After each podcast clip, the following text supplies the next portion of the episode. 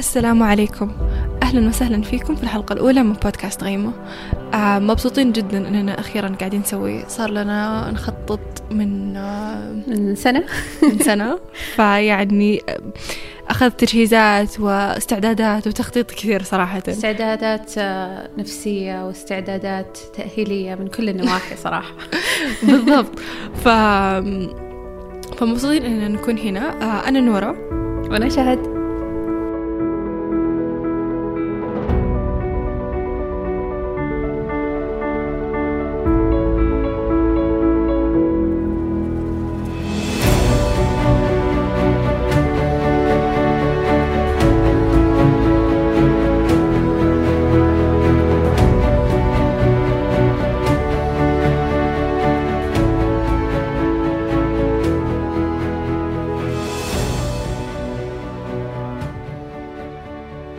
أهلا بكم يا أصدقاء.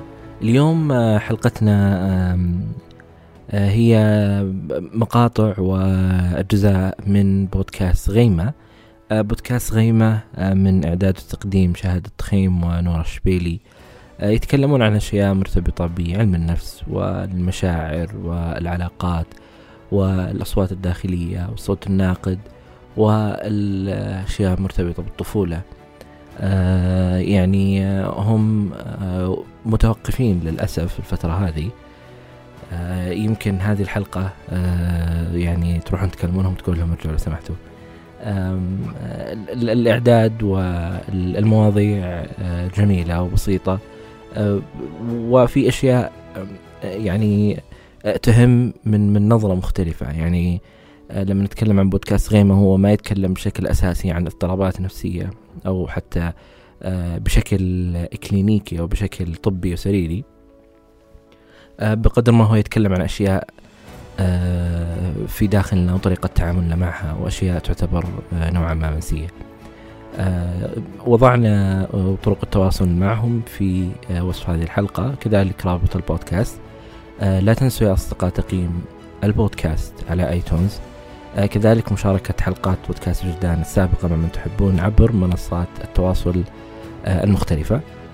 أي شخص حاب يشارك تجربته معنا هنا على البودكاست آه، سواء كنت في السعودية خارج السعودية في أي مكان بإمكاننا نسجل. أيضا الاشتراك في القناة بحيث يصلك إشعار كل حلقة تنزل صباح كل أحد. شكرا لكم. أنا أسامة من جيفان وهذا وجدان.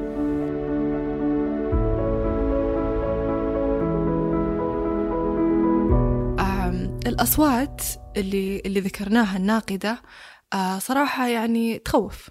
نقولها لنفسنا مع نفسنا وما نستوعب هي قد إيش مخيفة ومؤذية غير لما نقولها بصوت عالي. مؤذية جدا. جدا. هل ممكن هذا الشيء نقوله لأحد نحبه أو يهمنا؟ مستحيل أقول هذا الكلام لك. ولا أنا. الكلام اللي أنا ممكن أقوله لنفسي لما أخاف إني أجيب العيد ولا أحس نفسي غير مؤهلة إني أسوي شيء ولا أحس نفسي بخبص كلام جدا سيء. صراحة يعني. ويمكن ما أحس بسوءه لأنه يخدعني. يوضح يوضح لي نفسه كأنه صديق كأنه شيء بي يحميني هو شيء يحاول يحميني. وهو في الحقيقة يعني محاولة جدا يعني من نية كويسة. نيته كويسة لكن ما هي صحيحة. وما هي قائمة على أسس سليمة. ومبنية على إطار أنه والله أنا أحاول أحميكي من شيء من خوف متأصل فيني. من شيء مرة عميق. إحنا نتكلم عن الخوف البدائي في الإنسان اللي هو الخوف من الألم والخوف من الموت. لأنه أول الإنسان البدائي كان عنده النار وكان عنده الأسد والذيب. بالضبط. فالحين إحنا عندنا يعني أنا مثلا لما أخاف إني في الدوام مثلا ما أسوي شيء كويس إني أفشل في بروجكت معين إني والله في المقابلة ما ما أعجبهم هذا ما في طيب أسد ولا في شيء فعلا ممكن يأكلني ولا يموتني. بس لسه أحس فيه زي كأني فعلا في شيء قاعد يهدد حياتي. والإحساس زي فعلا كأنه شيء كبير وأكبر من الموقف اللي أنا خايفة منه.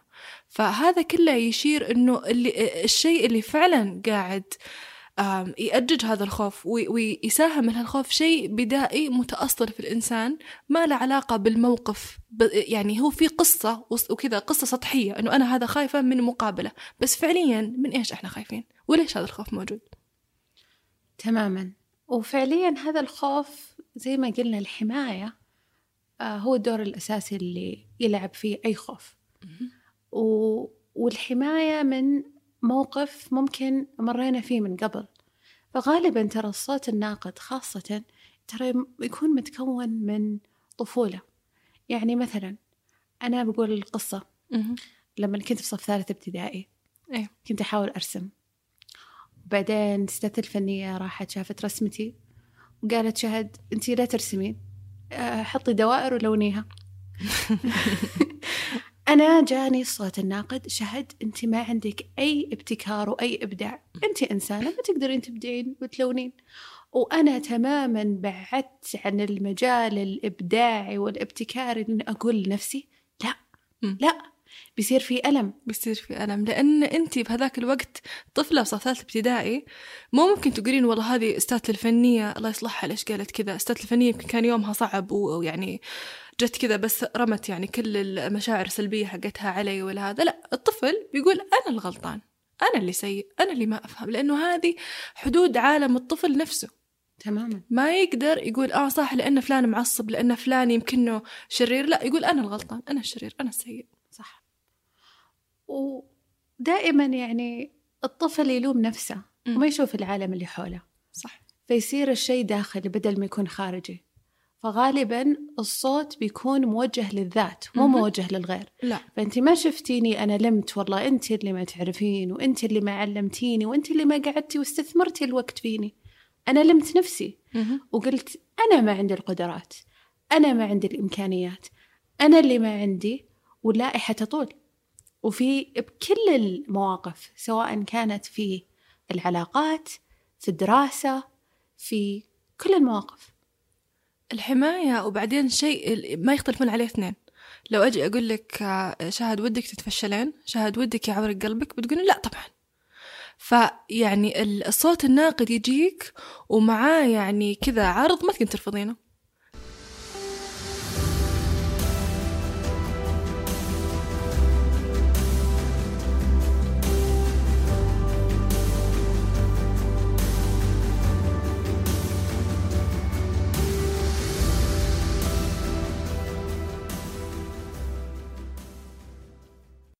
ليش عندنا كلمة عاطفي أو عاطفية لها معنى سيء؟ يعني لما الواحد يقول آه أحسك إنسان عاطفي أو أحسك إنسانة عاطفية يصير شيء الواحد لازم يتعوذ منه. لا أعوذ بالله أنا إنسانة عملية منطقية. شلون يعني؟ فليش ليش هذا المعنى السلبي للعواطف؟ ليش أحيانا نحكم على عواطفنا ونقول هذه العواطف ضعف وهذه العواطف دلالة سخافة؟ أو حتى جنون ليش أنا أحاول أدفن أمنع وأوقف هذه الأحاسيس أحيانا المشاعر هذه تخلق انزعاج وألم وأحيانا إحنا نبغى نرتاح أيوة. ونبغى نوقف هذه الأحاسيس اللي تغمرنا مم. فالأشياء والأحكام اللي سمعناها في بداية الحلقة لها هدف مم. ولها غرض وهي فعلا تحقق شيء ولا بالتالي ما تواجدت. والغرض من هذه آه، ال- الأحكام زي ما كنا نتناقش إنه تساعد الإنسان إنه ما يشعر بالألم مية في المية. تساعدنا نقلل من شعورنا بالألم.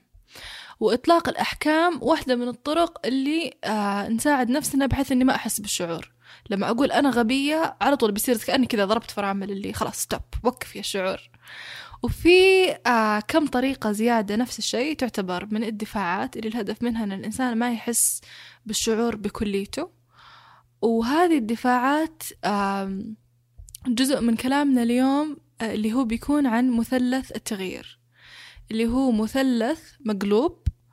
واح- واحدة من زواياه الدفاعات اللي هي ال- الطرق اللي نستخدمها بحيث ما نحس بالإحساس مية في المية. في بالزاوية الثانية اللي هي المشاعر الكابتة مثل القلق مثل الخزي والعار والإحساس بالذنب. وتحت في المثلث لأنه هو مقلوب مثل ما قلنا في هذيك الزاوية في المشاعر الأساسية أو الأصيلة في الإنسان اللي ننولد كلنا فيها. فحاليا إحنا نتناقش في الزاوية اللي هي حقت الدفاعات وإطلاق الأحكام واحدة من هذه الدفاعات. والدفاعات زي ما قالت نورة هي بتكون أي شيء ممكن نسويه أو ممكن حنا ما نسويه بحيث نوقف الإحساس مم. يعني مثلا أحيانا اللوم وإلقاء اللوم على الآخرين مهم. هو فعليا دفاع هو إحساس ممكن حنا منعناه في أنفسنا حنا كبتناه حنا كتمناه وانكتمنا أي والله فنشوف شخص قاعد يمر بهذا الإحساس قاعد يحس بالمشاعر هذه قاعد يخوض بالعاطفة. فحنا في شيء داخلي. عارف إنه في دفاع وفي جدار وفي حاجز يمنعه من الإحساس أي. فبالتالي يلوم الآخر ويقول وش هذا وش الجنون. وش السخافة مم. ففعليا صار في إسقاط للمشاعر الممنوعة داخليا على الشخص هذا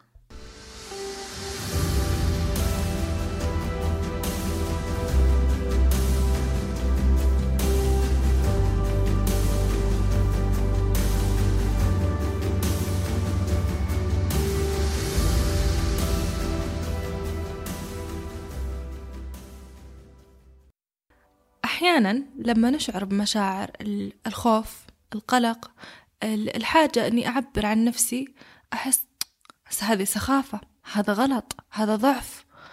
فهذه الأحكام اللي نطلقها على مشاعرنا آه غالبا ما تكون نشأت في مرحلة في الطفولة.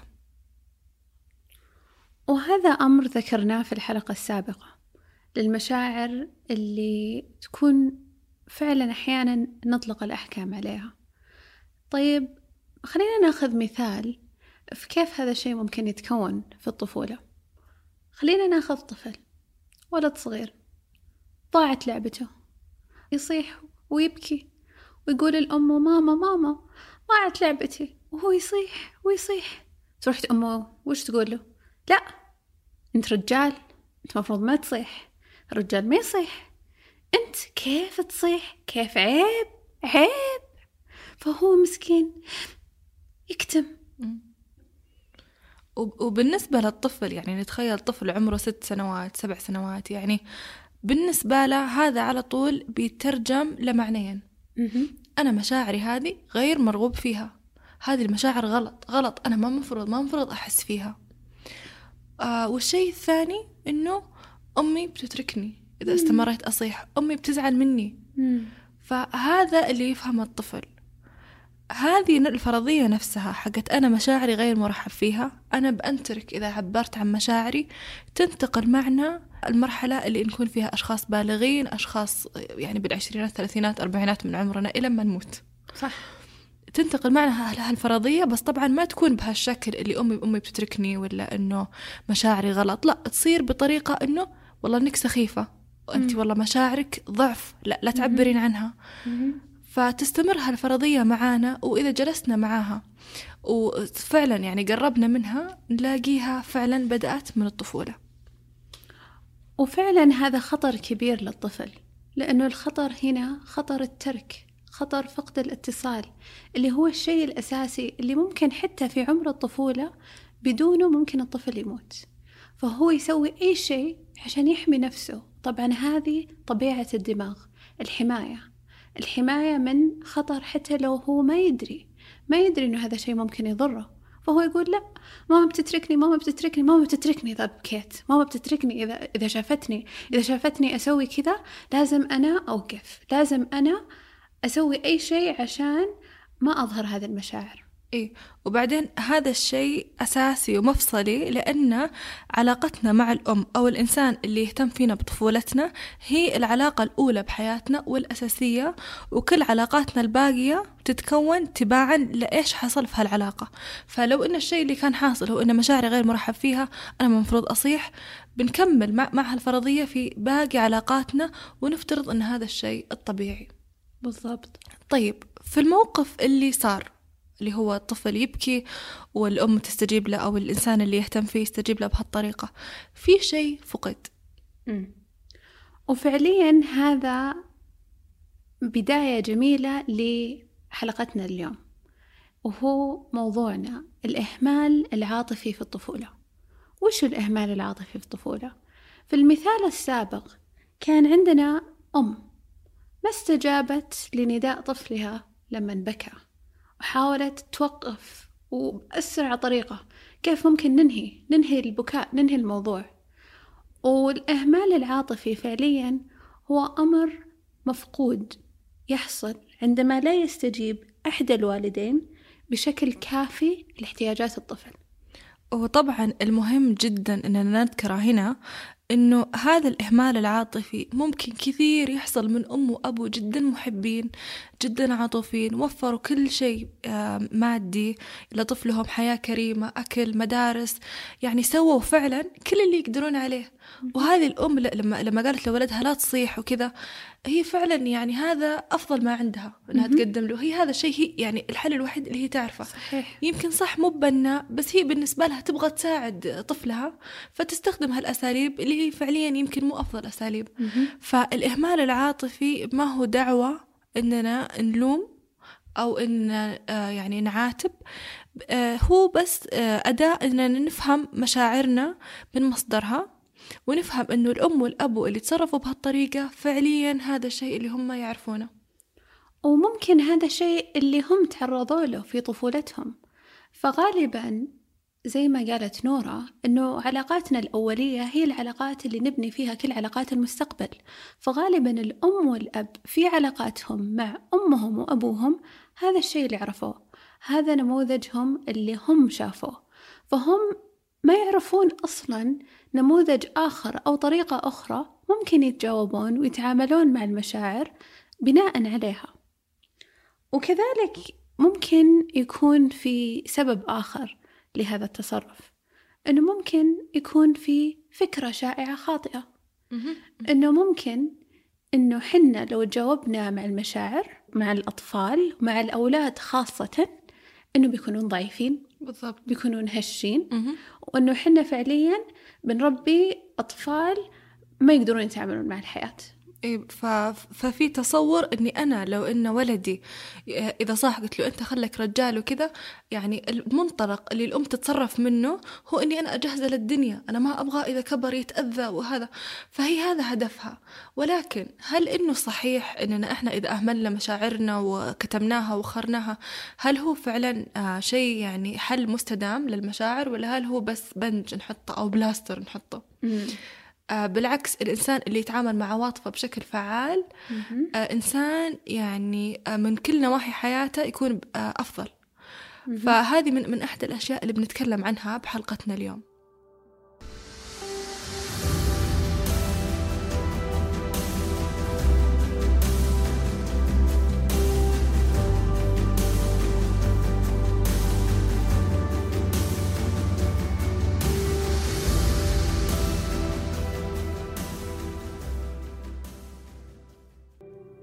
الشعور بالخزي والعار ممكن يكون حالة نمر فيها وتعدي أو ممكن يكون صفة نحملها معنا طول حياتنا إننا نحس بالخزي والعار وإني أنا فيني مشكلة.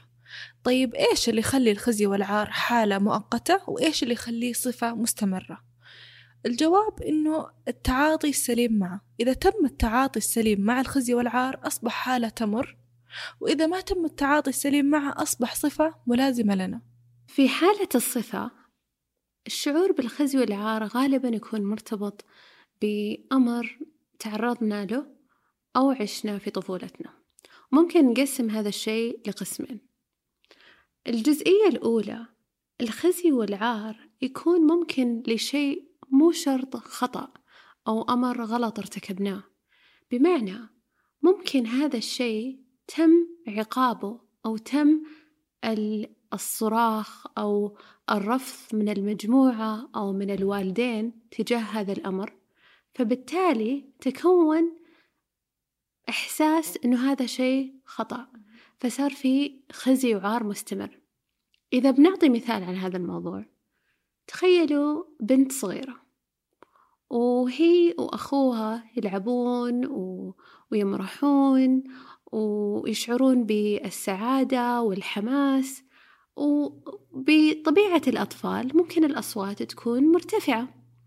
فتجي الأم أول ما يأتي الأب للبيت تقول خلاص أص لا تتكلمون أصواتكم عالية ما ينفع. لا وممكن حتى يكون في صراخ حول هذا الموضوع. فممكن هذه الطفلة الصغيرة تكبر وتحس إنه الصوت العالي أو حتى إظهار الفرح أو الحماس أمر فيه خزي وعار. وممكن هذا الأمر مرتبط بشيء هي مو واعية فيه. يعني خاصة الأمور اللي تكون في الطفولة تكون أمور مو في نطاق الوعي. والأمر الآخر اللي ذكرناه في الحلقة السابقة اللي هو الإهمال العاطفي.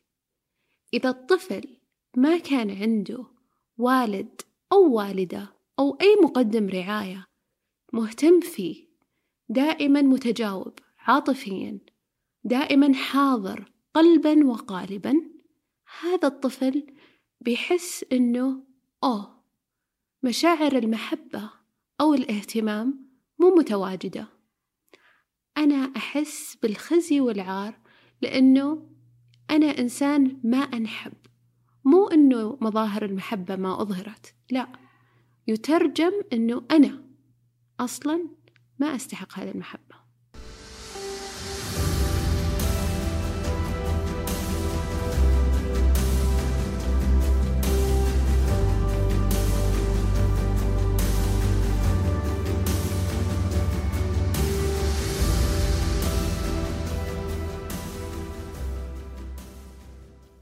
كتساؤل إيش اللي يبدأ دوامة النقص؟ إيش اللي يخلينا نبدأ فيها وننغمس فيها؟ أول شيء بنتكلم عن الشيء اللي يبدأ الدوامة. الشيء اللي يأجج فينا شيء داخليا بحيث أننا نبدأ ندخل في هالدوامة. الدوامة هذه ما تأتي من فراغ وما تبدأ من فراغ.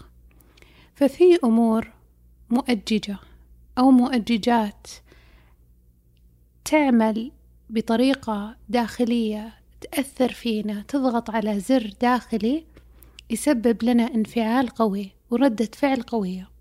وممكن يكون في أي أمر. ممكن يكون مثلا نجاح لأحد مقرب مننا. مثلا أسمع عن شخص معي في العمل ترقى. أنا سعيدة لهذا الشخص بس بنفس الوقت أثار فيني خوف من الفشل. أثار فيني رعب الموضوع طب وإنتي؟ وإنتي ما ترقيتي؟ إنتي يعني إنك فاشلة. وممكن مثلا يكون تعليق عابر أو يكون مثلا شيء طبيعي من ظروف الحياة. مثلا أنا كلمت صديقة مقربة أبغى أشاركها قصة معينة أو موقف معين. قالت لي خلاص أنا الحين مشغولة أكلمك بعد نصف, نصف, نصف ساعة. فأبدأ أنا أقول أنتي مزعجة أنتي أنتي ما عندك أحد أصلا يهتم فيك. أنتي أنتي فأدخل في هذه الدوامة من هالشيء اللي هو طبيعي ظاهريا بس أنا لمس فيني جرح. لمس فيني شيء كان لي مؤجج ومؤلم. والأمثلة على ذلك تتعدد وتطول وما تنتهي. يعني ممكن مثال آخر كذلك أنه شفت صورة الوحدة والله نزلت وزن عالي. وأنا اللي بس أدور مع نفسي إيه أصلا مين بيبيك وأنت بشكلك هذا؟ مين أصلا ما يبي؟ يعني وحدة بتحكم عليك وتقول أنت ما أنت صحية وأنت ما تهتمين بنفسك وما تلتفتين ويبدأ الموضوع يتراكم.